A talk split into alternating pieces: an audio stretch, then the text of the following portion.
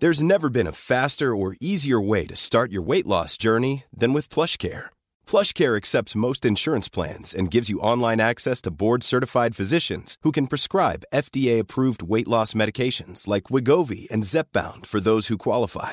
Take charge of your health and speak with a board-certified physician about a weight loss plan that's right for you. Get started today at plushcare.com slash weight loss. That's plushcare.com slash weight loss. plushcare.com slash weight loss. Ever catch yourself eating the same flavorless dinner three days in a row? Dreaming of something better? Well, HelloFresh is your guilt-free dream come true, baby. It's me, Keke Palmer. Let's wake up those taste buds with hot, juicy pecan-crusted chicken or garlic butter shrimp scampi. Mm. Hello Fresh. Stop dreaming of all the delicious possibilities and dig in at HelloFresh.com. Let's get this dinner party started. Hey, it's Ryan Reynolds, and I'm here with Keith, co star of my upcoming film, If, only in theaters, May 17th. Do you want to tell people the big news? All right, I'll do. Sign up now and you'll get unlimited for $15 a month in six months of Paramount Plus Essential Plan on us. Mintmobile.com slash switch. Upfront payment of $45 equivalent to $15 per month. Unlimited over 40 gigabytes per month. Face lower speeds. Videos at 480p. Active Mint customers by 531.24 get six months of Paramount Plus Essential Plan. Auto renews after six months. Offer ends May 31st, 2024. Separate Paramount Plus registration required. Terms and conditions apply if rated PG.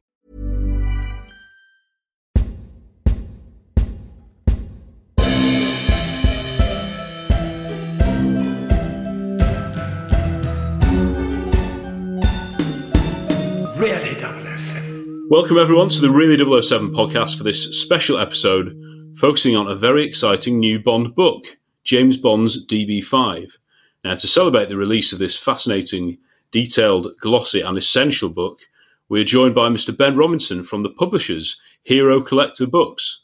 Good evening, Mr. Robinson. Good evening. Good evening.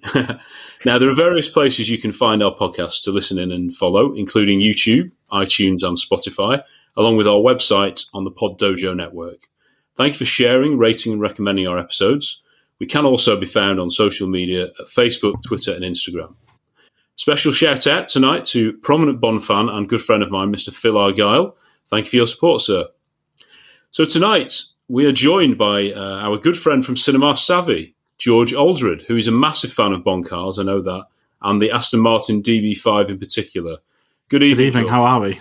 Very well. And uh, do understand you have a, a miniature DB5? Yes, hand? I do. I, it's behind me on a shelf. I know this is audio, but I've had a bit of a redecorating, and I went to the for the 50th anniversary. There was an incredible uh, museum at Beaulieu, I think, before it moved to London with all the cars and you know the Skyfall year. And I picked up a little DB5, and it's sat on that shelf ever since for nine years. And yeah, it's uh, what what a beautiful car. Not that I could ever afford a real one. Maybe one day win a lottery. Who knows? yeah. There are not enough of them about either for, for all of us, are there? There's very few. Yeah, so good to have you, George, here. But of course, we are delighted to introduce Ben, who has worked with Eon for 17 years, I believe, on various projects. Yeah, And I think also, so. Yeah, yeah. Uh, And, and you've also contributed to, well, you, you've written and edited, is it the 50 Greatest Bond Cars and an upcoming book called the James Bond Film Guide? Uh, yes, I can't take too much credit for the film guide. I'm I'm I'm the publisher, so that. But my, in my former life, I used to run a collection of uh, Bond cars. I Don't know if people remember that, like die-cast cars that came with the magazine. So yeah, I did that for oh 135 Bond cars. We did, yeah. So um, I've been around Bond and and Bond cars in particular for a long time. Absolutely wonderful. Yeah, it's it's an area we've not explored too much because I think the films we've reviewed so far certainly haven't really featured the the DB5. I think only Skyfall is the one we've we've mentioned it quite a lot in. That was the big return of it, and we will go into that as we go along. Just to sort of get a bit of background into you, Ben. Were you a Bond fan growing up? Oh yeah, I mean, I think almost every man in this country. We always used to laugh about doing focus groups for Bond. It's like go and find me some Bond fans. It's like, oh, well, let's just stop some people on the street. Um, but yeah, no, I grew up with the films, and then obviously I was very, very lucky to to get to start working with Eon. It was just before Casino Royale. I remember going to see see that when it came out. Uh, with Eon. You know, we went to like the the partner screening for it. Yeah, I was very excited to see the reboot from that, and then I've worked with them ever since then. Actually, so I guess it was probably about a year before Casino came out that I started working with them. So, how do you get from that journey of being a Bond fan growing up, seeing the DB5 and other cars in Goldfinger, whatever, and uh, well, GoldenEye, of course, it came back in, but how do you go from that to being involved? That's a very good question. Um, I, I, honestly don't know the answer. Um, uh, a lot of good luck, a lot of um, you know happy accidents. I mean, I I work on a lot of different um, licensed entertainment. So I've worked on. Uh, we do a lot of Star Trek stuff, Doctor Who, Transformers. Uh, I mean, God, the list goes on and on and on. Um, and we were lucky enough that uh, you know Eon were happy enough with what we do to to let us be part of the family. It's absolutely wonderful, and the the hero collector books you, have done so many already, and you've you've got a few more in the pipeline. That's right. Yeah, I mean, Bond is uh, this is our well. Last year it was our first Bond book. I mean, the idea was that the books would all come out more or less around the film, and then the film didn't come out when we were expecting it to. So we've been uh, waiting patiently, like everybody else, to to see it so yeah, so we did the 50 greatest Bond cars, which is a, a, kind of complete selection of Bond cars. It's it's it's a kind of uh, it's a family book, I would say. You know, it's not like the most detailed book about each car. We did that. That came out last November and uh, still doing quite nicely for Christmas. Actually, I'm very pleased to see people still buying that.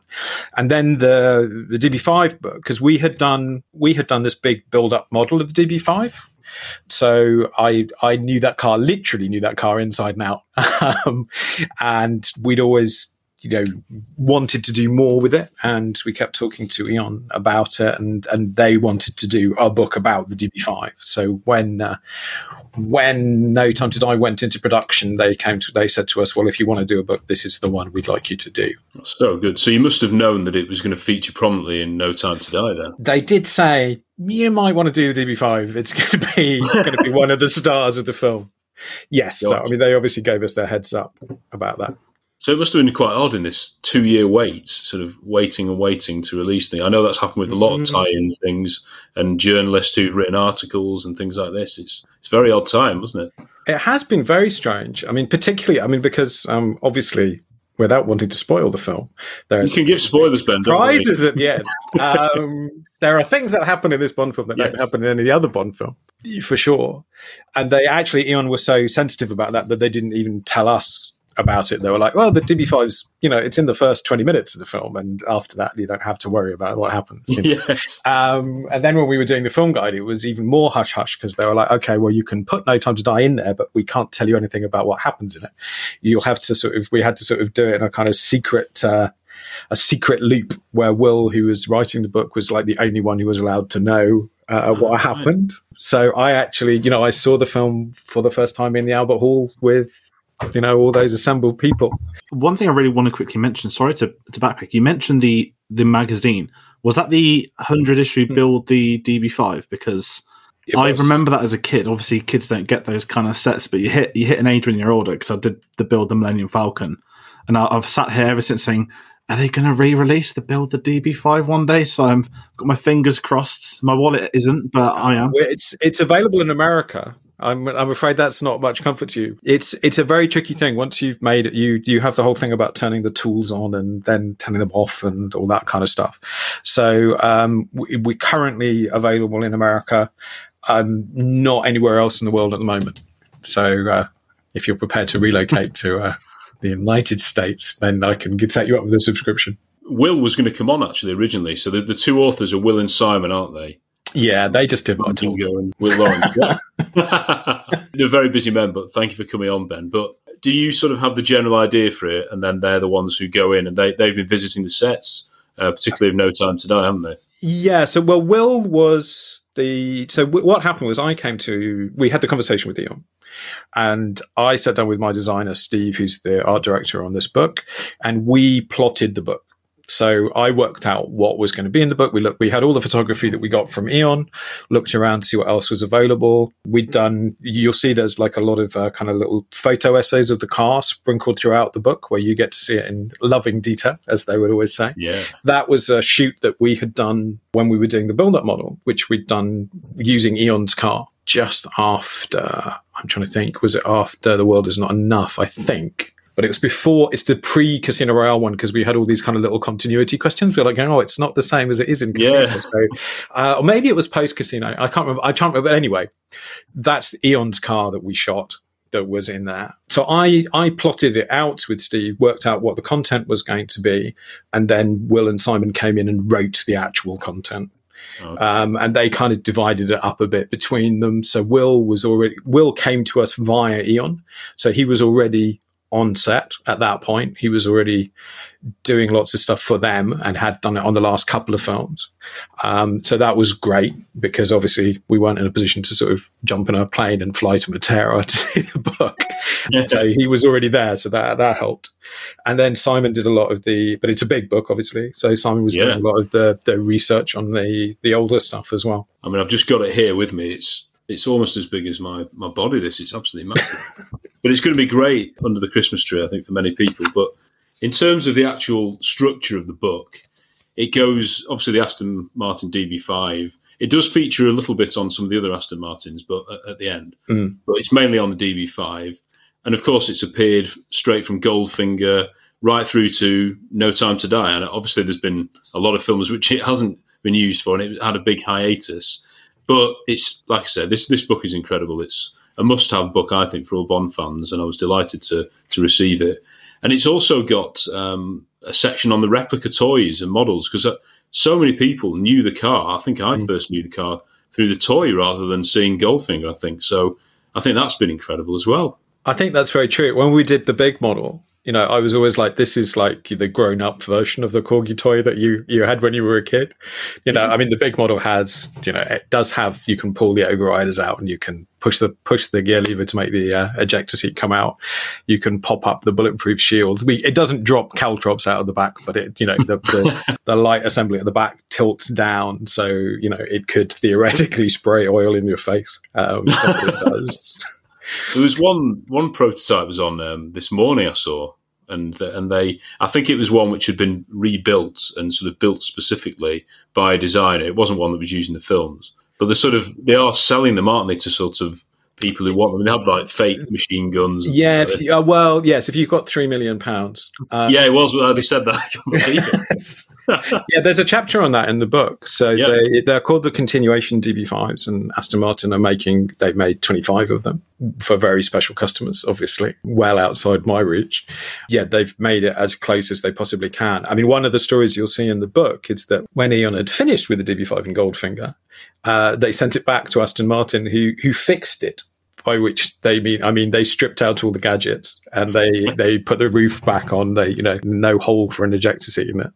Um, and they were all set to sell it again. Um, and then it got called back into service. But yeah nobody nobody thought that uh, it was going to be you know such a big deal. I, th- I think as well with the DB5, it, it's the it's the defining image, and when you look at all these franchises, you know, I'm just going to grab Star Wars at the top of my head. Defining image is something like a lightsaber; it's fictional, and yet with Bond, the fact it's it's a real car that was available at the time, and as mentioned in the book, the history going back to the Ian Fleming's works of previous models, it, it- we look at it sort of you know almost 60 years on now in this era of you know that defining image of Connery by the car, and I think what's been incredible for me, who's you know, grown up, uh, I'd say the Brosnan and the Craig era that wasn't big on cars when they're younger, and I'm not massively on them. But when someone says Aston Martin, I think of Bond and everything that comes with it. I'm into my Formula One, so Aston Martin going in the sport was a big thing again because it's the Bond connections. I think they named a car after Honey Rider as well, and I think it's been incredible to, to look back at it and, and seeing a book like this as well, where it, it gives people like a, a, a new viewpoint into it. It's just such a synonymous image with Bond and as well with No Time to Die the timing of. I know we'll get into it later, but it's like a beautiful way to bookmark that we got to see it not just as a as a road piece, we got to see an action sequence with it shot so well. Yeah, I mean, I think there's, if you think about it, there's no other, um, certainly no other car that is as closely associated with a with a single character or franchise. I suppose there's the DeLorean in Back to the Future, I guess, but you know there are only three of those films, and you, you know, lots of people buy DeLoreans and try to turn them into time machines, but um, yeah, that, that's even harder than adding machine gun to your DB5. Yeah, I mean, I think, and it is, it's also it's a kind of um, a metaphor for Bond himself. You know that that Bond and the DB5 when we were writing the introduction, it's like you know that they're both this kind of classic British, powerful, muscular, stylish, desirable, you know, thing. I guess, yeah, I guess Bond is a thing. Um, yeah. Five certainly is. So they, you know, they do work really, really well together, and it's like a perfect blending of of car and car and star if you will. And and of course, it, it, only comes about as you in the third Bond film. You know, the first two Bond films, he basically doesn't really have a car. He's you know he has a, a, hire car and a, a taxi in um, in Doctor No, and then in From Russia with Love, he's it's all you know gondolas and trains.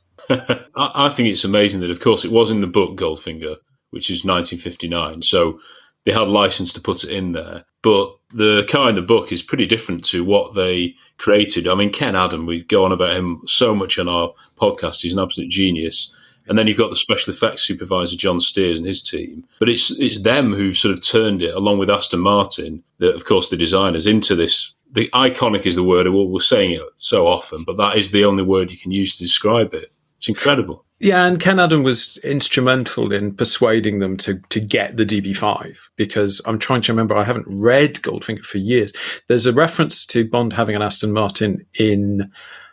Um, oh, I forgot the name of the film Moonraker. Uh, not in, yes, not in the yeah. not in the film Moonraker. The book, the book yeah. Moonraker is when when Fleming's Bond has an Aston Martin. But it was it was really Ken Adam who had seen the DB5 at uh, at a trade show, at a car an automotive show, and pushed to have it.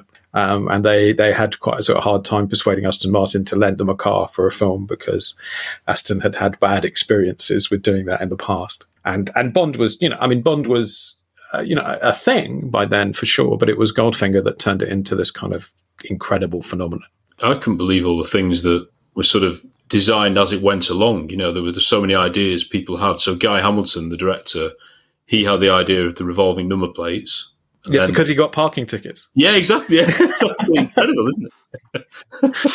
yeah. Actually, Mr. Bean would do, isn't it? But, uh, and then and then you've got the spokes, which you know because Ben Hur was was popular, you know, just a few years earlier. There's there's so many things, isn't it? Is it Al Capone's car had the the oil slick and the smoke screen? It's just incredible. Oh, the other thing about it is that um, you'll see in the book, they, there are a couple of things in the car that never made it into the film. So it, it has a telephone in the driver's door, you know, like a, a regular telephone, not a mobile phone with, yeah. a, with a, you know, a cable on it. And then he also has like a, there's like a drawer under the driver's seat that has a sniper rifle. So you actually see them, you know, you actually you see Tilly's sniper rifle, but he, he has it in there and it has a grenade and a, a sort of pistol that converts into a sniper rifle. But they never made it into the film. Where's my Bentley? Oh, he's had its day, I'm afraid. But it's never let me down. M's orders, 007. You'll be using this Aston Martin DB5 with modifications. Now, pay attention, please. Windscreen bulletproof, as are the side and the rear windows. Revolving number plates, naturally. Valid all countries. Here's a nice little transmitting device called a Homer. You prime it by pressing that back like this. You see? The smaller model is now standard field issue, to be fitted into the heel of your shoe. Its larger brother is magnetic. Right. To be concealed in the car you're trailing while you keep out of sight. Reception on the dashboard here. Audio visual range 150 miles. Ingenious and useful too. Allow a man to stop off for a quick one en route. It has not been perfected out of years of patient research entirely for that purpose, 007. And incidentally, we'd appreciate its return, along with all your other equipment. Intact for once when you return from the field. Oh, you'd be surprised the amount of wear and tear that goes on out there in the field.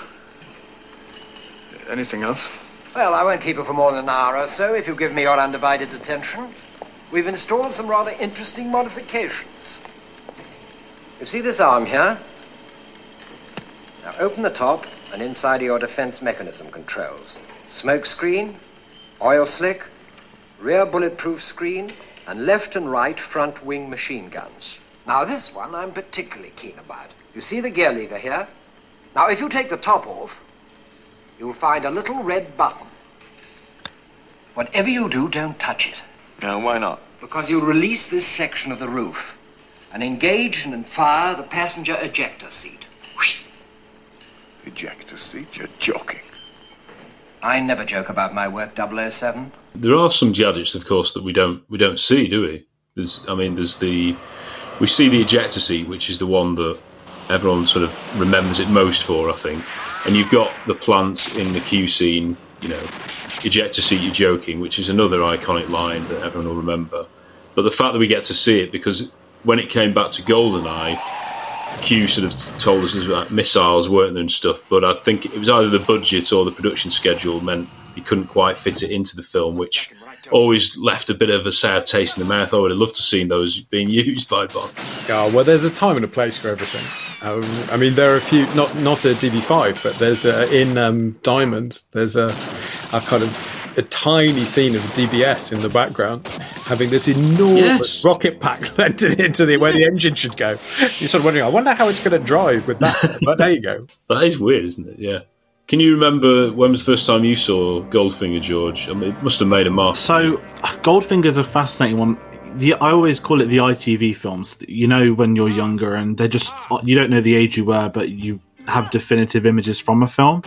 Goldfinger, I always remember being when she turned into gold at the start, but it wasn't until I was probably, ironically, around the time Casino Royale came out. I didn't know it was a DB5 in Casino Royale. I was only 10 when that film came out. I loved the, the the Vantage from Die Another Day. I know I defend that film a lot, but you know, six years old, seeing a car flip with an ejector seat was an incredible experience. Oh. And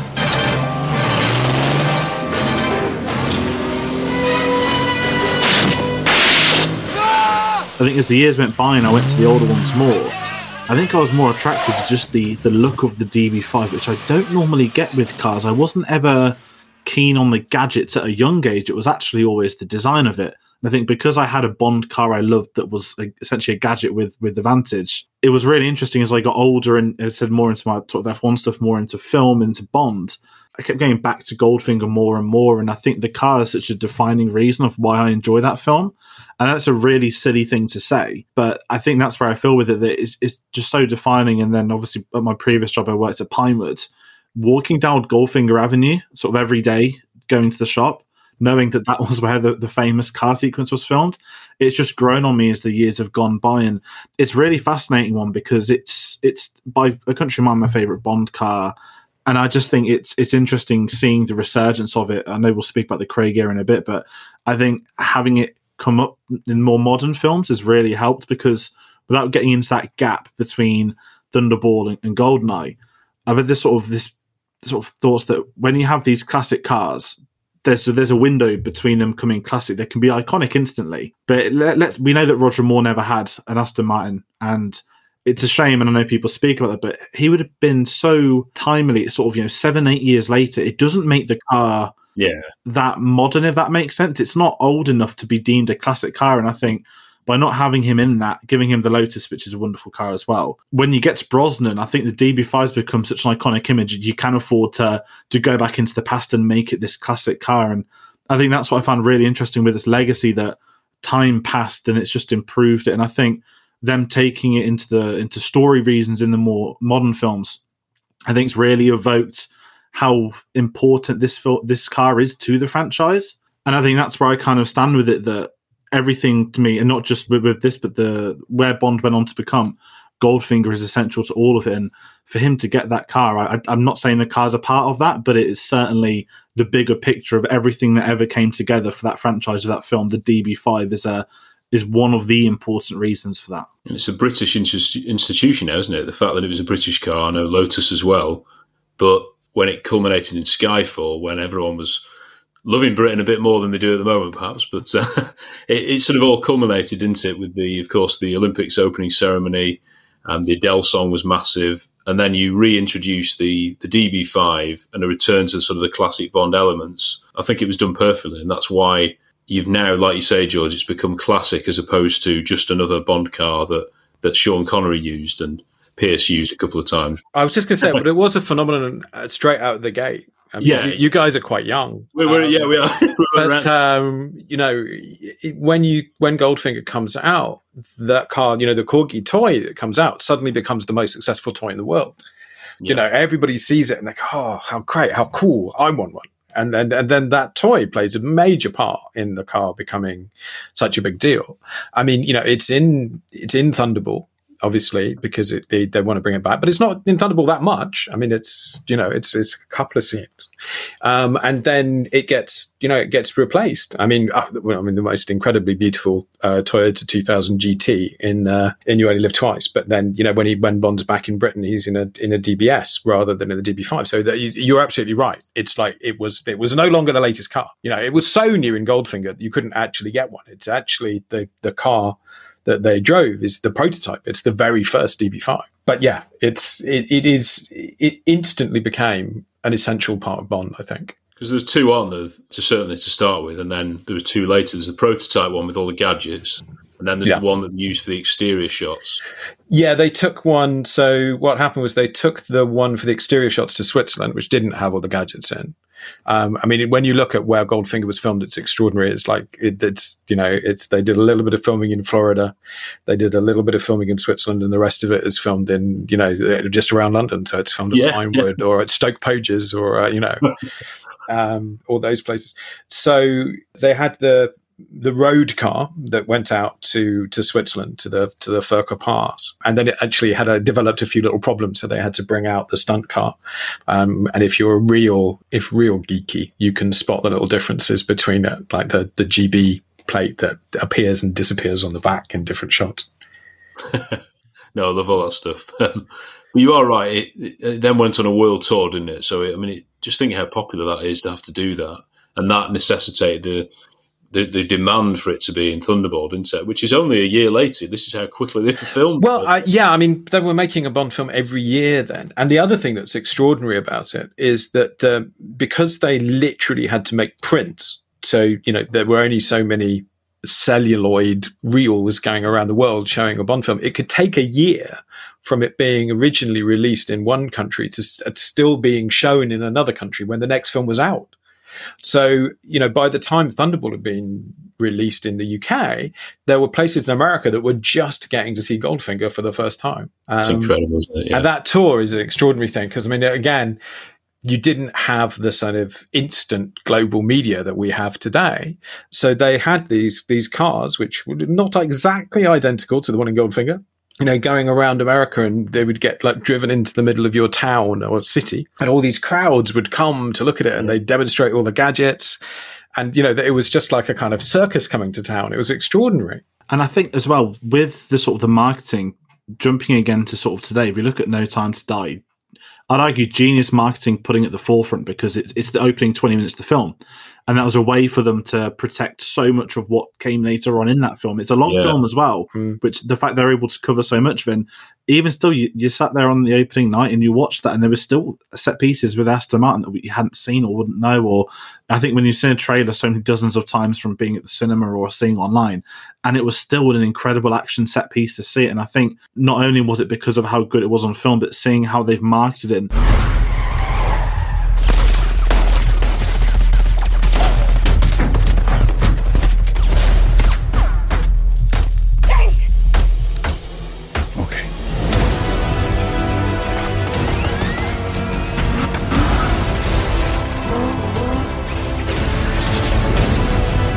It's been a conversation I've seen a lot of people have recently saying, you know, has the DB5 been around too much? Are they marketing it too much? And I, I kind of want to just ask both of you that in truth, that because I personally think it's so synonymous to the franchise that every, it's a marketing tool.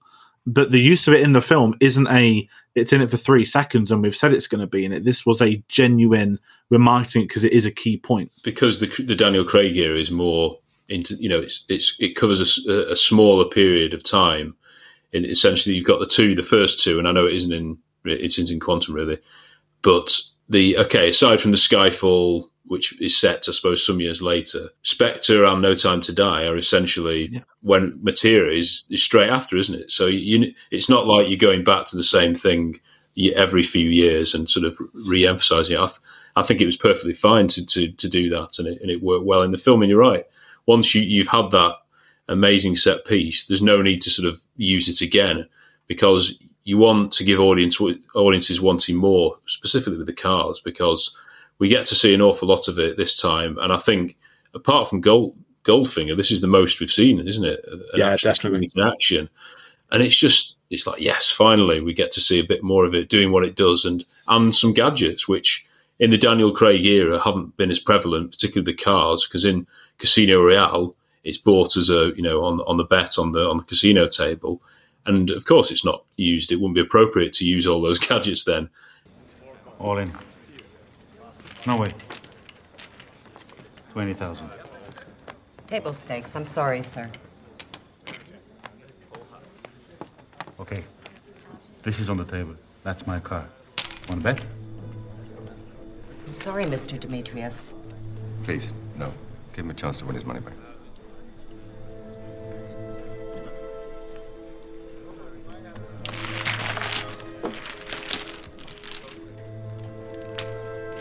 All right, show me, gentlemen.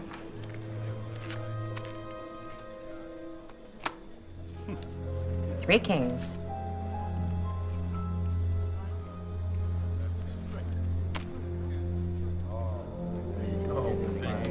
Trip aces. Aces win.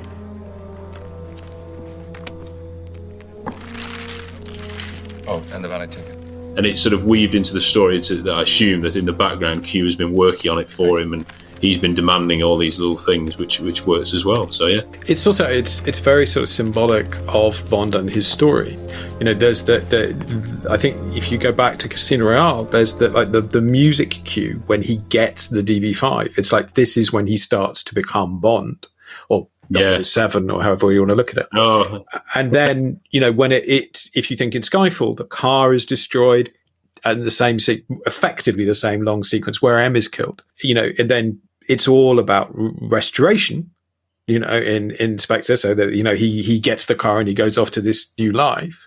But then when the car is destroyed at the beginning of No Time to Die, it's also the end of an old life. So his life as Bond is, yeah. oh, you know, his life as Bond is kind of over at that point, and it goes with the car and and Madeleine. And I, I think it's a really fascinating uh, point as well because I, I, know there's been discussions as to people think, you know, would Spectre have been the last Craig film? I think, regardless of people's thoughts on him, the image of Bond retiring, driving off into the sunset with an Aston Martin DB5 with that theme was an incredible ending to do. And then, you know, mm-hmm. he does come back, and how do you carry on from that?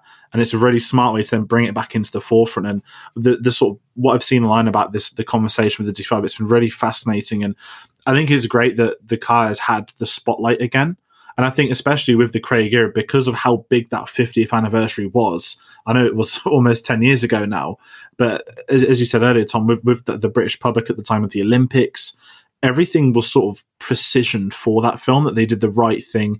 Even the music cues to get the db5 in i think it was well earned. And because there wasn't that much of it with brosnan's era it felt like there was still a bit of a gap. Whereas so we don't know what's going to happen next but if the next bond popped up on the opening scene with db5 it'd be like oh is this a bit soon? Because we've just had it for so long with craig. And i think it's such a fascinating discussion because of how integral it is to these films it, it is a really interesting thing of what makes Bond Bond. You know, what are the essential elements? The, the, if you, because Casino was very much an exercise in reducing the formula down to the point when you know it's still James Bond, but you've got rid of all those trappings. You know, he doesn't say Bond, James Bond until the very end of the film. And my God, that got a round of applause when I saw it. You know, he, he doesn't, you know, he, in Casino when he's, you know, he orders the vodka martini and the, the barman says shaken or stirred and he says, I don't care. You know, so you, you can get rid of all these things, but there are also things that are just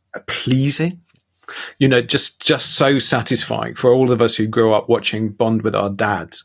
You know, I, I always think that's such a, a, a big thing. It's like uh, it's kind of an emotional touch point for for so many men that you know this was this was our you know our thing. You know, and and thousands and thousands of people's thing, but you know those moments like there's a bit in um, in Skyfall when they're back in the in the old school kind of MI6 offices and it's got the padded door again, and I was amazingly moved by that. You know, it's just Yeah. like oh my god, it's back. I had forgotten about it. I I didn't even realize I'd missed it. And I think that's the feeling you get every time you see the DB5. It's like I hadn't realized how much I'd missed it. So, 007. Lots to be done. Are you ready to get back to work? With pleasure, M. With pleasure. Sooner or later, the new Bond will have to get a DB5. Yeah, yeah. You said going back to when you watch it with your dad, that's what Pierce Brosnan did, of course, wasn't it? And Goldfinger is his mm. favourite Bond film, and that had a massive impact on him. And to sort of have that and back in well, what was it, thirty years, wasn't it, since it had been in Thunderball? It's a heck of a long time. So when it came back, then it was a big thing. I know the the BMW, the Z3 was the sort of the main one that was selling for the film, but the Aston Martin, that was the one sort of people were talking about coming into it and to have again two of them, I think. But it's fascinating the the history behind it, and the book does go into it. That some people think, oh, because it's got a slightly different number plate, the continuity is different, but that was only because the other one wasn't available because it had been sold, I believe. So And the number plate wasn't available. That was the thing Yeah, that was exactly, really yeah. difficult. Yeah, they couldn't get the number plate. They did eventually get it sorted out. But yes, I mean, it, it's, I think again with, with Brosnan, you know, there was this desire to relaunch the franchise at the time. And you're trying to say, this is Bond, you know, this is, this is uh, 1990s Bond. I was, you know, and, and that continuity, you, you know, it, it is very different. And, you know, it does move the franchise forward but it's still got those kind of touchstones. And and the DB5 is one of the became from that point on really becomes one of the biggest touchstones. And I, th- I think as well, but when you look at Brosnan with the BMWs, it's, it's not a slate against BMW, but when he gets that Aston Martin back in, it's more about the brand, I guess, more than the DB5. But when he gets Die Another Day, you want him to have an Aston Martin because we've not really seen him in one since Gol- GoldenEye. And I think that's the testimony of of that brand, of its importance to the franchise. That you know, I, I know people are going to have their thoughts on the Invisible Car stuff. Um, I don't mind it too much. I think Tom, it was Lorenzo on the anniversary podcast that said, "Hey, people like a Lotus Esprit that can swim underwater. Why not have an invisible car?" The logic works, but it, it's one of them where I just think that it, it- you need it so much. And even again with the Craig ones, I loved the DBS. And again, maybe it's because Tenman Casino Royale came out. You got the spinning stuff. I remember the news articles for it, breaking those records, and I think it's just such an incredible testimony to how the two work. And I, I think I've read before that the the way the deal is constructed with them is that they it's essentially free advertising for both. That I don't think they pay Aston Martin for showing the cars, vice versa. I'm not sure on the logistics behind it, but it's essentially post BMW. So the two almost agreeing that it's, best for both of us to have these films on. It's a very happy relationship now. I mean, I can tell you, you know, obviously we work with both Aston Martin and with with Eon, and they, you know, they do work very closely together. And and you know, it is. It's just uh, it's just such a good fit for Bond, and as you say, it's become kind of synonymous. And I, was particularly happy to see the DBS in No Time to Die as well. that I mean, we we're obsessed with Timothy Dalton uh, as Bond, and and that car, just him in the three piece suit and the, it's just so that that brought back more great memories as well. Um, but you, you mentioned the of course Aston Martin, and the book has a foreword from Marek Reichman, who's the chief creative officer, which I found quite interesting, and that that's a nice touch point into the into the book. I think. Yeah, one of the lovely things actually is that we weren't allowed because obviously we we finished the book in time for the original release date. So the only person who has had a copy of this book is Marek. Uh, Right. Apparently, has been on his uh, been on his coffee table in his office for the last two years. uh, maybe not last two years, last year certainly. The, the the second time around, I think, is when we sent it to him. But it does show there's a, a lovely working relationship between Eon and Aston Martin, which uh, it's going to go on. Of course, it is. I think that'll continue. I know. Well, there, there was a one in the background so briefly in No Time to Die while I was on the phone, wasn't there? There's a, mm. another new one, yeah, Valhalla. I believe I I don't know if I'm going to quote this wrong, so apologies to someone, but I'm sure I read that the original goal was to have Bond drive it, but I believe it was the prototype model because it's the first electric Aston Martin, and I believe they couldn't get it into London or something along those lines. And I think, I mean, I, I haven't gone, I haven't talked to them in detail about how the, the script evolved because obviously it was very hush hush. So, um, uh, but my understanding at the time was that it was something that Aston Martin were very keen to have in the film and Eon were happy enough for it to appear, but they basically, this is the car sequence was at the beginning and they really wanted that to be the DB5. So you have had instances, I mean, you know, Nomi drives the, the the DBS, the well, yes, the modern, the most modern uh, Aston that you can actually buy as well. So you know, obviously, Aston Martin are supplying MI6 with a, a wide range of cars. And you've got the there's two more forewords, of course, uh, in the book. There's Michael G. Wilson. Have you have you had uh, much dealings with Michael? I know Um, been no, well, I, I, we don't tend to. I mean, Michael occasionally kind of has wandered into the room. Um, uh, Eon have this most incredible meeting room, which looks like something that you have to be in Spectre. So, like the scene in Thunderball where everyone's sitting at the massive table, and you go in, and it's like you know, it's it's got enough for a whole production office in there.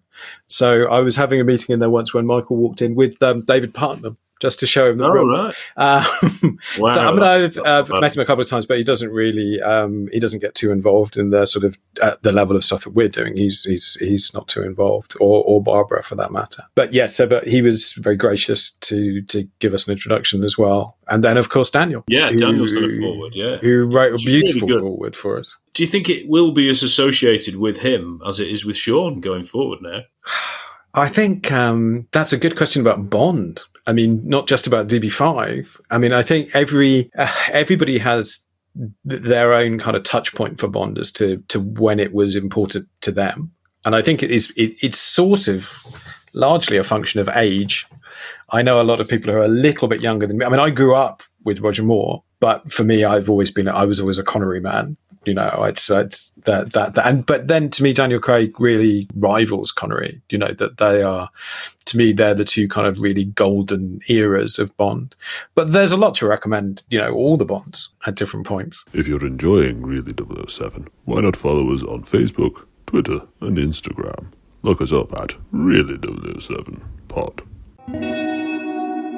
every Bond has a defining car, which is really strange to say, but Connery has the DB5. Brosnan has the um, the, the Vantage. Uh, I almost said Vanish then. I don't want to make the awful pun.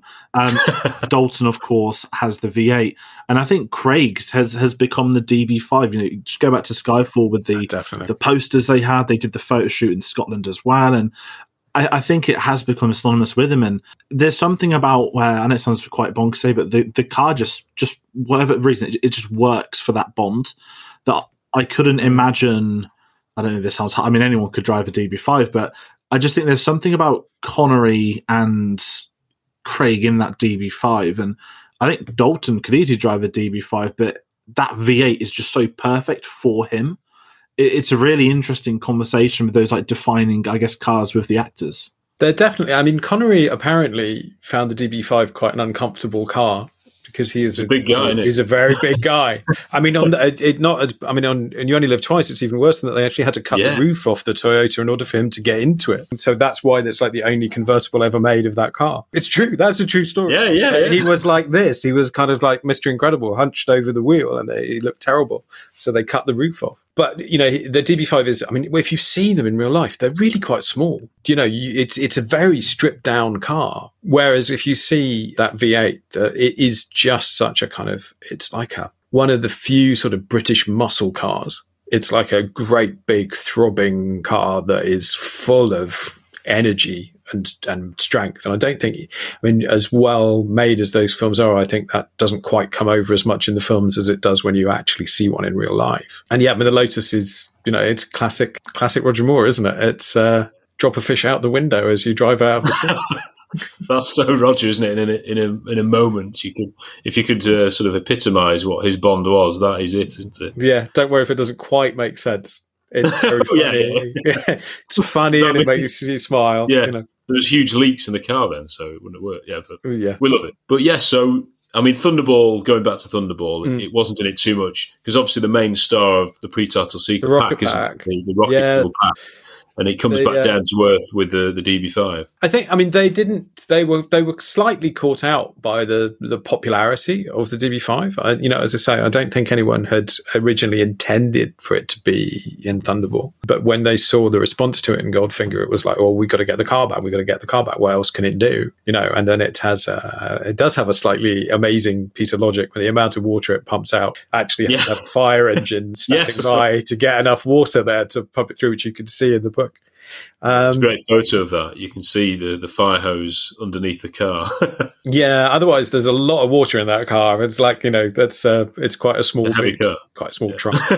but yes, I mean it, and of course it, as we said, it, it went off on its world tour at that point, and you know Connery drove to the the premiere in Paris in a DB5, and he's getting mobbed, and there again there are pictures of that in the book. It, it does become this kind of massive deal in the space of really 18 months.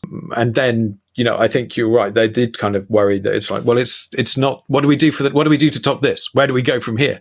Uh, you know, let's have a, I mean, you only live twice, obviously had a, it didn't make much sense that he would ship that out to no, Japan, but he has little Nellie instead. You know, it's like Oh. that, that, that whole thing of like, how do we top, how do we top Goldfinger? Which is, I mean, you know, still a question that every filmmaker who's making an action movie probably should ask themselves. How can I do better than Goldfinger?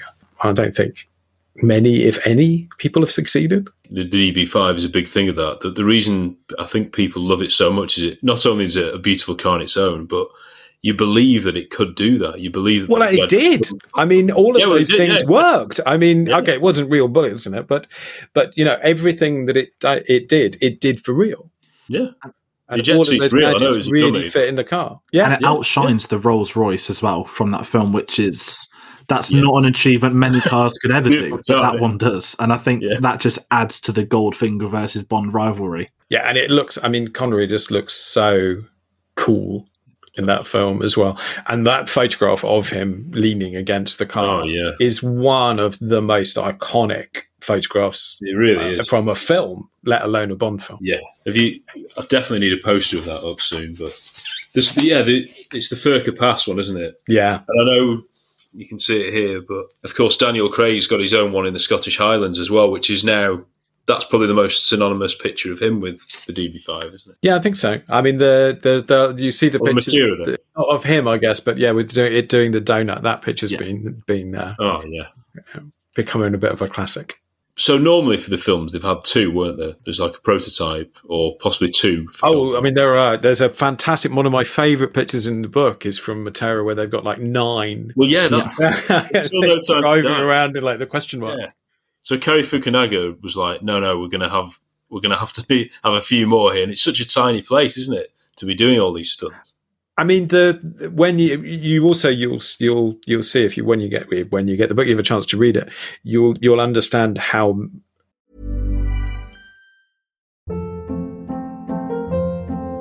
Hold up. What was that? Boring. No flavor. That was as bad as those leftovers you ate all week. Keke Palmer here, and it's time to say hello to something fresh and guilt-free. Hello Fresh. Jazz up dinner with pecan-crusted chicken or garlic butter shrimp scampi. Now that's music to my mouth. Hello Fresh. Let's get this dinner party started. Discover all the delicious possibilities at hellofresh.com. There's never been a faster or easier way to start your weight loss journey than with PlushCare. PlushCare accepts most insurance plans and gives you online access to board-certified physicians who can prescribe FDA-approved weight loss medications like Wegovy and Zepbound for those who qualify. Take charge of your health and speak with a board-certified physician about a weight loss plan that's right for you. Get started today at plushcare.com slash weight loss. That's plushcare.com slash weight loss. plushcare.com slash weight loss. how things have changed. You know, so when they shot, I mean, we were asking, we were going through the Eon archives and trying to get everything they possibly could. And we were saying, well, are there any storyboards for the Goldfinger sequence? Did anyone storyboard it? And um, Meg, who's the archivist, she said, oh, I don't know. I've never seen anything. She contacted um, one of uh, Peter, Peter Lamont and he said, oh, no, we didn't have time to do storyboards. We just, you know, well, we just wrote it down, worked it out, but no, that's fine. And now, you know, I mean, and there are storyboards in here. Even you know, there are storyboards from from Goldeneye. There are storyboards from uh, No Time to Die, or from Skyfall, certainly, in here. And you realise how things change, and that uh, you know, there's that one shot again. It's it's in here. There's that one shot in Skyfall where the the rocket hits it, and they built that quarter scale model just for that Yeah. shot, just for that shot, and it's it's on screen for like less than a second.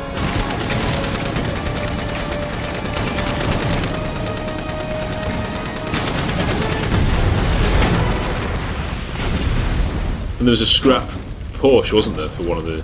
some- And then yeah, and then the you see the, when you see like the carcass, as it were. That, Yeah, yeah. that's what that is. and I think the fact they can essentially kill off a, a car in, in a film and have such a reaction at the time, which it did. I remember Yeah. wa- watching Yeah, yeah. one of my friends, and we No, we no. both looked at each other like not not the DB5, and then I think the fact that then Craig reacts to it and you get a, a big set piece from it, I think it just adds to them knowing the knowledge firsthand that this is an iconic thing, and it was a very risky thing to blow up the DB5, and I'm, I'm glad, and it worked. I think it worked. Well, then you, but you can fix a DB5. You know, you can. You can't. You can't fix a DB5. Ex- exactly. Uh, Oh, I think yeah. yeah. but it, but it also it has. I was going to say this earlier. It has that incredible moment. So the thing is, we're all so familiar with the DB5. We all know what it means when it appears on screen, and then there's that moment when he's driving M up to Scotland, and he like he just implies that he might eject her.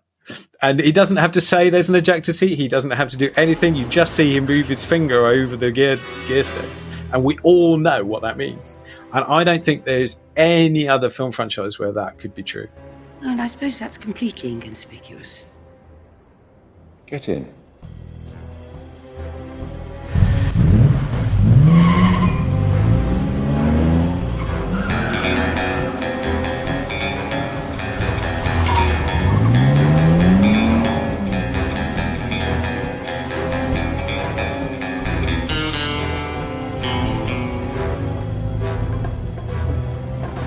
Not very comfortable, is it? Are you going to complain the whole way? Oh, go on then, eject me. See if I can. Where are we going? Back in time. Somewhere we'll have the advantage. That again, that got an amazing reaction at the cinema, and it's it's easy to see why, isn't it? What do you think about the continuity of of the the DB5? Do you think it's a bit like you know you can have a new actor, can't you, uh, as a new Bond, and no no one sort of really mentions that it's a new actor.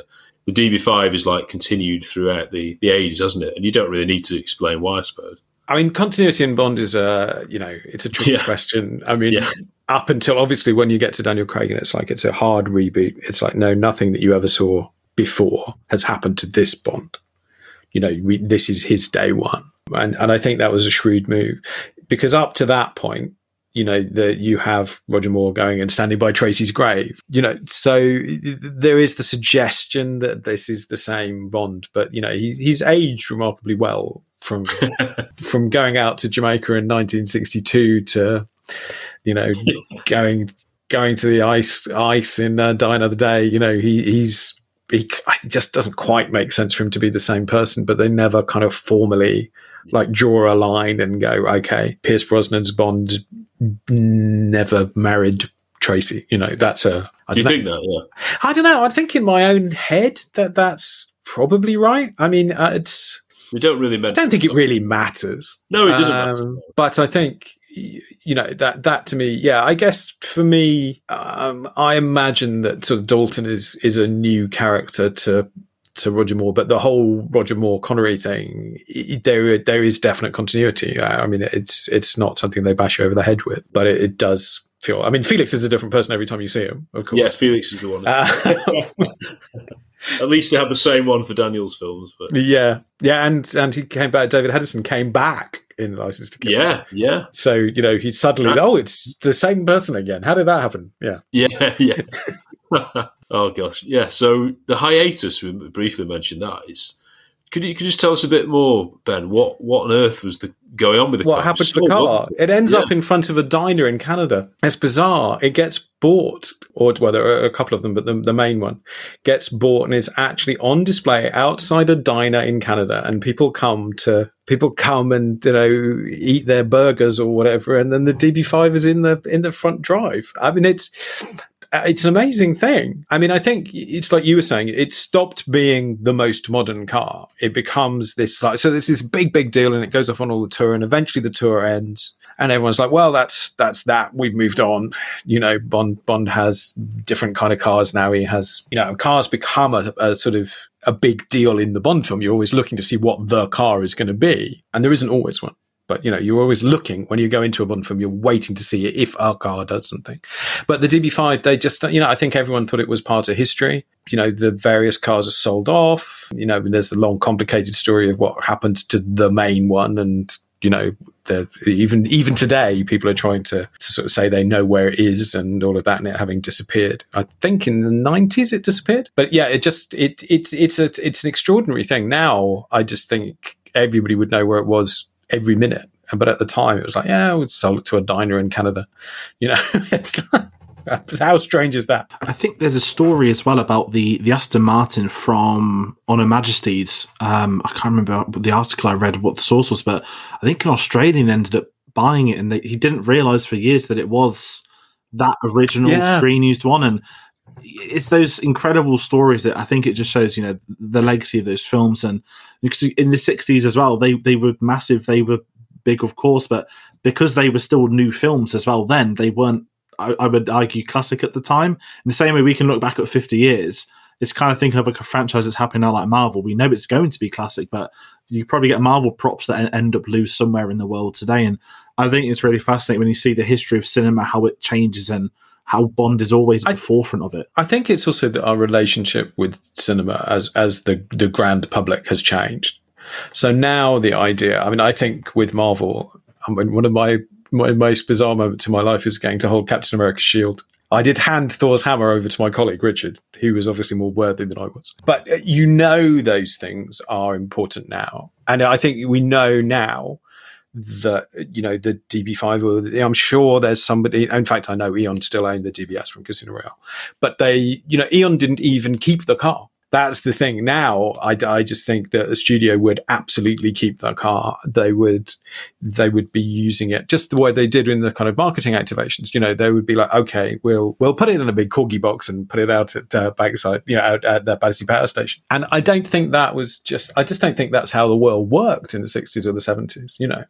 People just thought it was you know over and done with you know i mean and and you have things like the you know the the the whole kind of second life of the films being on tv doesn't even really kick in until the 70s you know that you're that that so the way that we experience film and and bond is always at the forefront of that as you say has changed so much It is incredible, isn't it? And there's two little funny facts I found out in the hiatus that two other Bonds have driven it. So George Lazenby drove the DB5 for some TV Return of the Man of Uncle in 1983, and then yeah. Roger had driven it in the Cannonball Run. And Yes. there's a little sort of spoof to it with the ejector seat.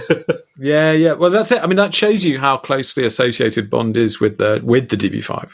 That these these Bonds who never drove it in a Bond film, it's still kind of like, oh, look, it's James Bond because he's in the DB5. How do you show that Roger Moore is really James Bond? Put him in a DB5. Same thing with George Lazenby, you know.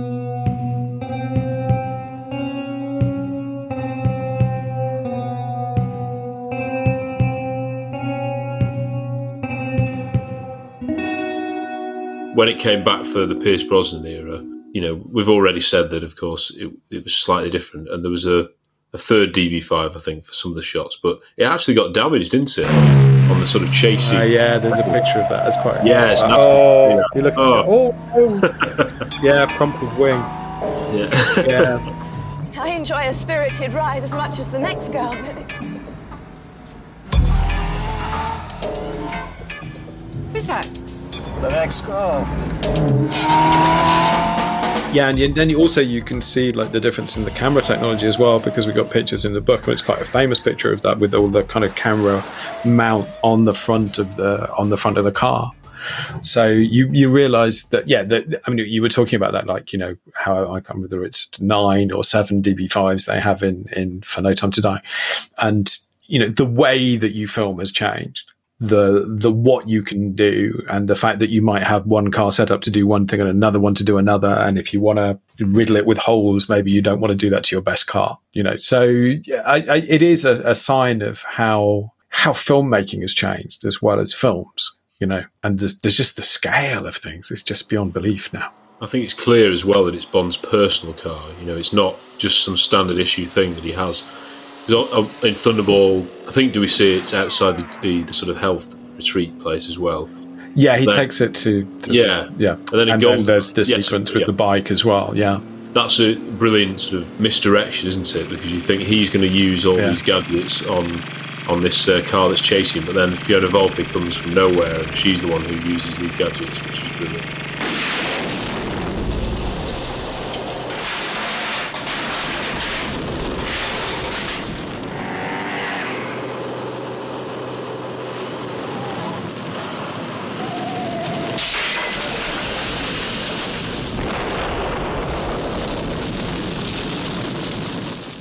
Goldeneye and, and the two films on, of course, very briefly in Tomorrow Never Dies, you see it when he's brushing up on a little Danish at, at Oxford. yeah And then there's a deleted scene from World Is Not Enough. But it's his car, isn't it? It's the one he's driving. I mean, no, I kind of never know whether James Bond has any kind of personal life outside working for MI6. it's like, you know, does he? And I you know, he, obviously he has access to enormous funds. Um, Yeah.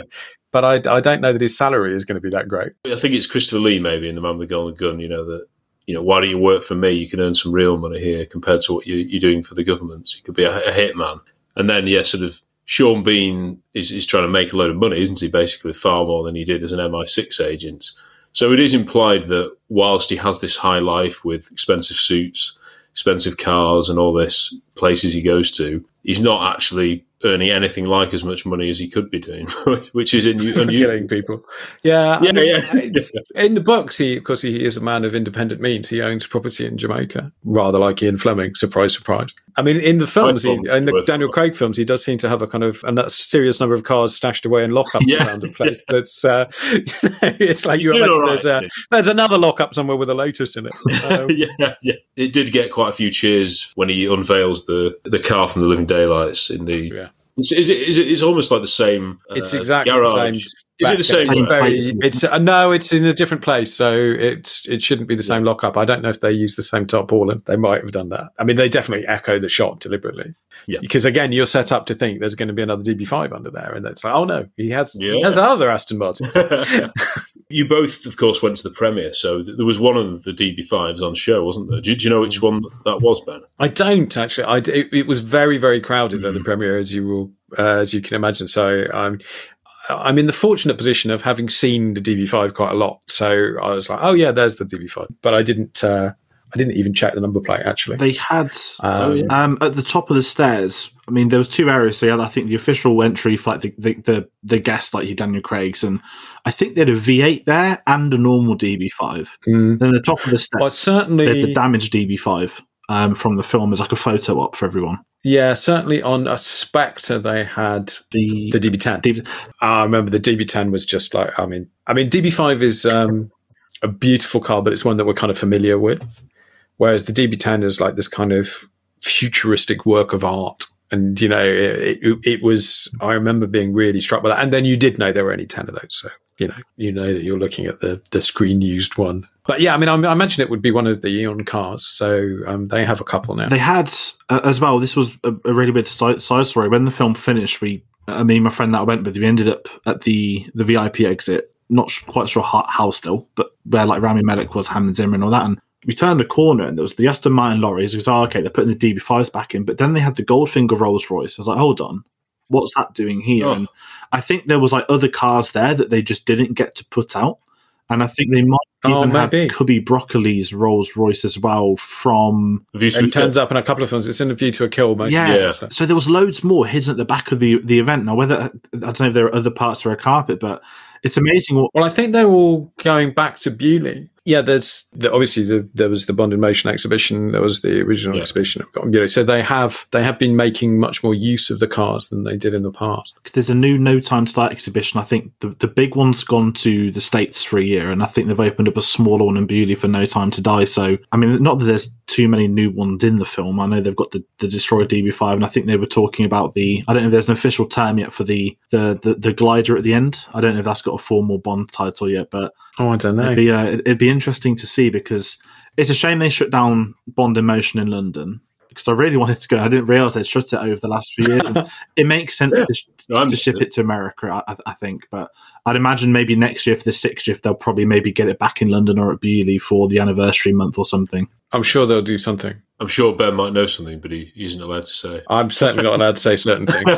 I was funny enough talking to him yesterday, yesterday about what might be happening for the 60th, but uh, it's all still to be Of finalised. course. So yeah, when when you watch the premiere, Ben, just tell us what you what you thought of the film. I'm interested to get film. opinions. Yeah, I love the film. I mean, I think that the, the thing I loved about it was that from the word go, I thought this is a film about something. You know, I mean, you know, when you go and see a Bond film, that you're going to see phenomenal stunts. You know, it's going to look beautiful. I mean, particularly since, um, particularly since Skyfall, when Roger Deakins came on board, that you know they really recognize the importance of making the films look stunning. So you kind of know it's going to have those production values and you know it's going to have amazing amazing action sequences. You know, not all Bond films deliver to the same degree, I think, is that emotional connection. You know, and for me, you know, Casino Royale had done that and Skyfall does that in spades. And this also delivered that. But you could kind of, I had that feeling from the beginning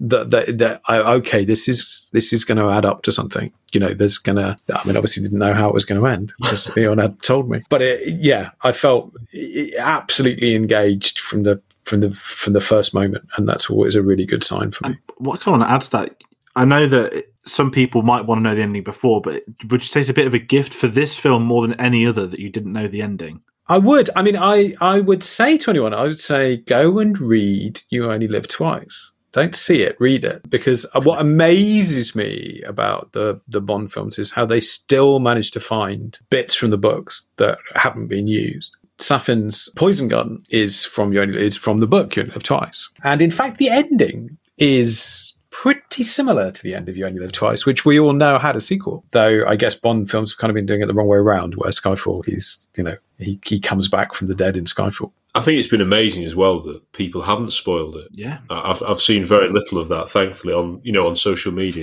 Uh, even now, I mean, I'm being cautious Yeah. because I'm assuming everybody's seen the film now, but perhaps not. I mean, Australians, you know, the, the, the Antipodeans won't have seen Yeah. well.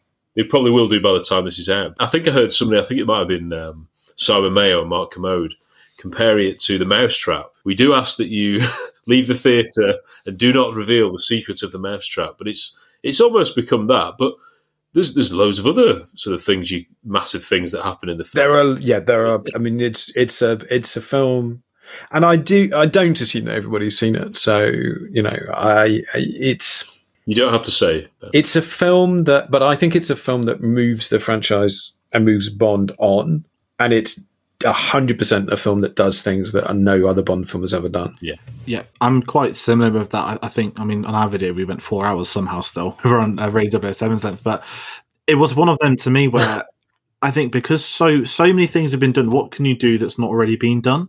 And I know that they have to have Yeah. that approach, I guess, for every film, for stunts, for, for whatnot. But I think the moment, I don't mind saying, you got the opening barrel where you get a zoom into the snow, and like, okay, Mhm. this isn't Bond. This is going to be someone different, and we've not had this in a very long time. And I, I- I think I'm a massive uh, Cary Fukunaga fan, so I had a bit of bias heading into the film, but it's really interesting. And I'm because I love my box office numbers, I get really nerdy with stuff like that.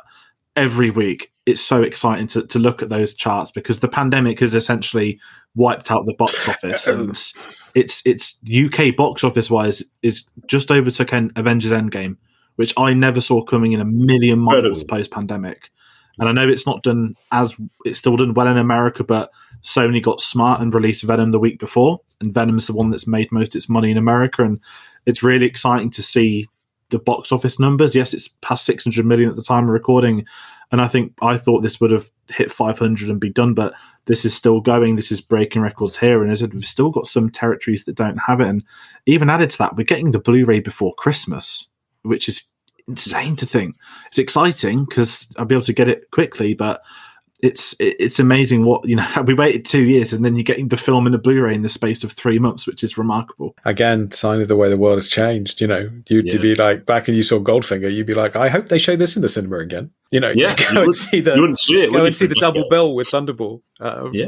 a year later. I think it, whatever the box office, though, it will be the most talked about film of the year, and it will be a massive success, you know, going forward, and it will always be remembered as a massive Bond film. I think so. I, d- I don't think Eon have to worry about anything like that. But Oh no! I mean, I think creatively, it's it's a great success, and you can't ask for more than that. You know, I mean, Bond films. Everyone's going to revisit every Bond film, so even if the cinemas are shut and no one's going to them, no one's going, it's still going to be. It's still a big deal. You know, Yeah. and people will still see it, and people will still be moved by it, and people, like you said, will talk about it because it, it does also, I think, it really turns those those Daniel Craig films into a single story. Really, I think it really sort of successfully delivers on that in a way that I think they were reaching for in Spectre, but didn't quite deliver.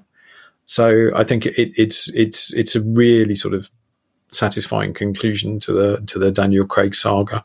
And it also gives a fresh slate, doesn't it? Now going forward, we can do pretty much Wow. whatever. and a want. big challenge. Where do you go from here? Of course. I mean, you know, how do you top Goldfinger? Where do you go from uh, No Time to Die? Big questions. They'll do it. They've done it before. I'm Right. sure they'll manage it. They just don't have to wait too long. That's the main worry.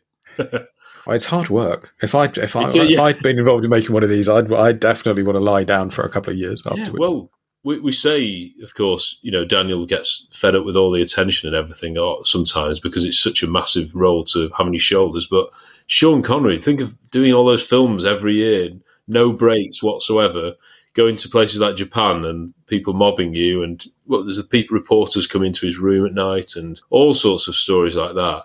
You can understand, can't you, why it, it, it got too much for him? Certainly. I mean, we, we all say we'd love to be Bond, and but we, you, you can't possibly know what it's like. Only seven, sorry, six people have, have ever had that privilege, haven't they?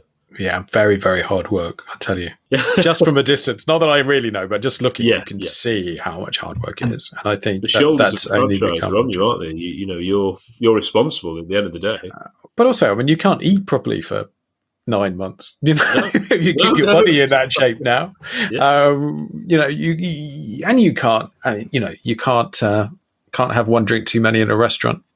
You know, yeah, everybody looks at you and thinks you're James Bond. There must be people who want to hear you. You know, I mean, uh, just you know, no. I mean, hard work, hard work. And, and he, we'll leave it to the professionals. even the actors that aren't Bond, like any young British actor does well in a drama with a bit of grit, and there's the article the next day. Mm. This is the new Bond, and suddenly that actor is getting shadowed twenty four seven. And I know the Marvel films coming out, Eternals, and there's this amazing interview of Richard Madden on the red carpet, and some randomer just says to him, you know, oh, uh, you've done the bodyguard. Are you playing James Bond? And his publicist just steps in and says he's not answering that question, and he kind of did this lovely smile and walked off, and.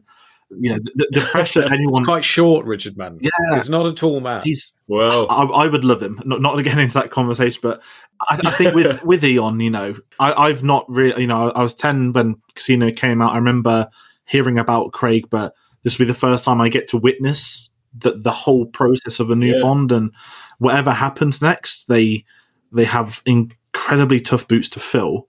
But it, it's just amazing seeing you know some of the names that, that, that come and go with it, and I, I think Henry Golding's one, and Henry Golding Bond, Henry Golding Bond, and then he did a film that wasn't well received, and that's all gone zip quiet, and it, Yeah, it- it's a it's fascinating process. It, it must be unbearable for for Eon as well, who are actually trying to do their job amongst doing this to find someone, but I I think they just don't pay too much attention to it. no, You know, I mean, I, I'm sure they have some ideas, but they, it'll be, it won't just be like, oh yeah.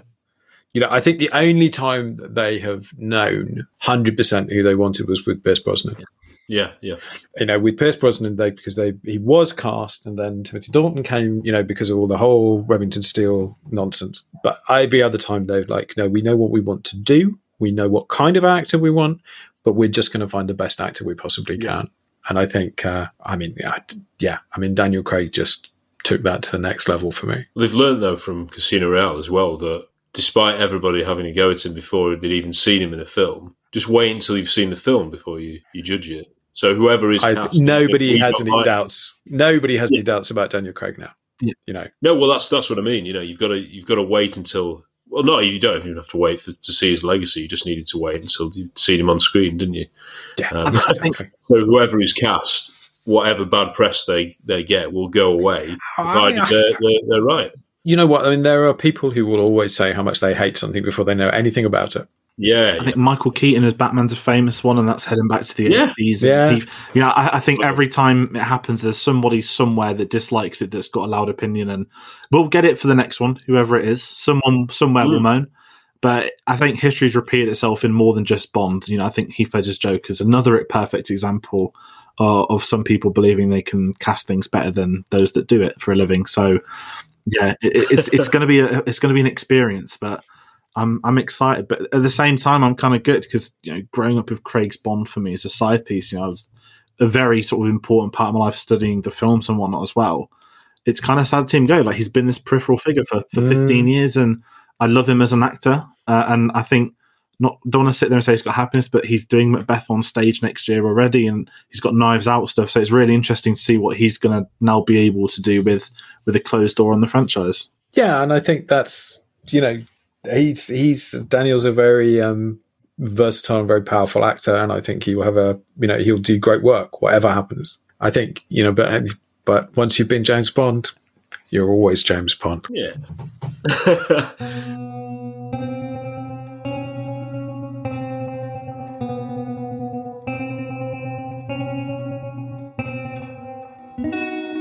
Before we go, Ben, I just wanted to just ask, what are your projects in the fire? You've got a couple of these more James Bond books, as well as the DB5 one out. Yes, we've got the film guide which tells you what happens in No Time to Die. It does Um. That's It that's does- it the does yeah, it does tell you. right. the- Oh, good, That's okay. why it's not out yet.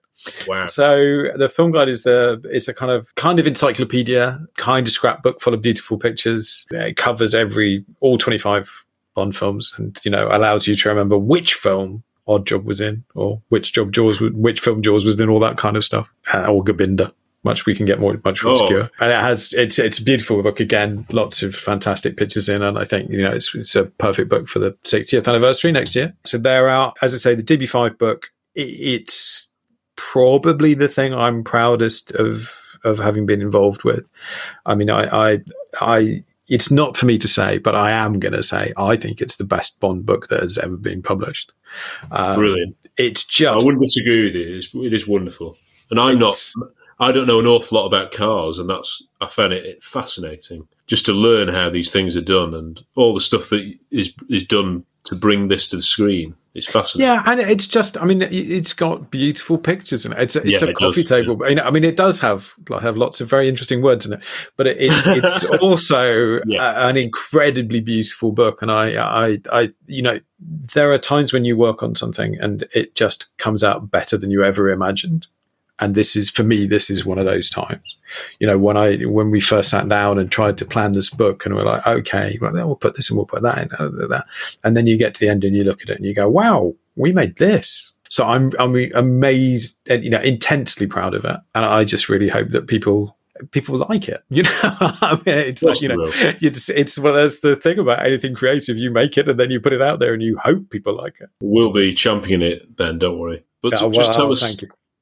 just tell us how you can buy it, actually. Uh, from bookstores, bookshops everywhere. I hope. yeah, I mean, it's um, Amazon are discounting it. I think at the moment, not not massively like some of our books, but it's quite healthily. You can always buy it from us. So we're shop.eaglemoss.com. But yeah, I mean, I, I as I say, I think it's a fantastic subject, and I think the book turned out better than we could ever have imagined. So you know, I I I really want people to to own it and enjoy it, and and not just say that it makes money so we can make something else. but it's it is a hardback book. Everybody, it is. Oh, it's you know, it's not one of these. Oh, wait for the paperback. No, no, it's a proper picture book that's massive and will be something that you'll show to your children and your grandchildren. I think. I think it's lovely. I think it's the best possible Christmas present you could buy anyone. That's what I'm going to say. I'll leave that bit in. Don't worry about Uh, yeah, yeah. I hope that comes. I hope this podcast comes out before Christmas. Like, Yeah, people going, "Oh, yeah, yeah, I'll yeah. wait. I'll wait another ten months before I buy it. Yeah, yeah. Brilliant. Thank you, Ben, so much for, for joining us tonight. It's No, been it's a pleasure. pleasure. We always love talking James Bond, and we haven't really dwelt much on uh, the, the DB5, but I think we all love it, and we, we can't wait to see where Aston Martin and Eon and your publishing company go in the future. I think it's going to be a fascinating few years for the James Bond franchise. Oh, thank you. I hope so. I hope so. I've just realised something actually. Piece of trivia: the DB5 has now been in more Bond films than any Bond, any particular Oh, Bond wow. actor. Right, yeah. Yes, it has, hasn't it? Because Roger did seven. Yeah. So it's been in, it has been in eight then, yeah? Well, yeah. If you thought one is include the. yeah, well, I'm including that. I'm including that. Because Roger didn't make a cameo in another Bond film, so it's definitely done more than. yeah. yeah. So it's every bit as much the star of the films as any any any Bond actor. The car's the star. Very good. Thank you, Ben, for joining us. Thank you, George, as well. We've loved having you, and we look forward to chatting more James Bond very soon. So, good evening, gents. Good night. Good night. Really Ever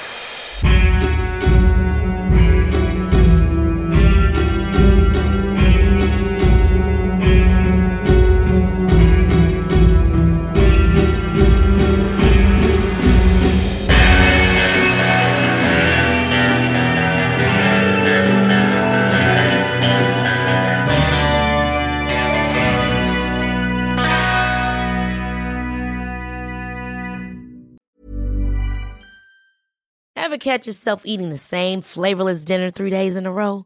Dreaming of something better? Well, HelloFresh is your guilt-free dream come true, baby. It's me, Keke Palmer. Let's wake up those taste buds with hot, juicy pecan-crusted chicken or garlic butter shrimp scampi. Mm. Hello Fresh. Stop dreaming of all the delicious possibilities and dig in at HelloFresh.com. Let's get this dinner party started.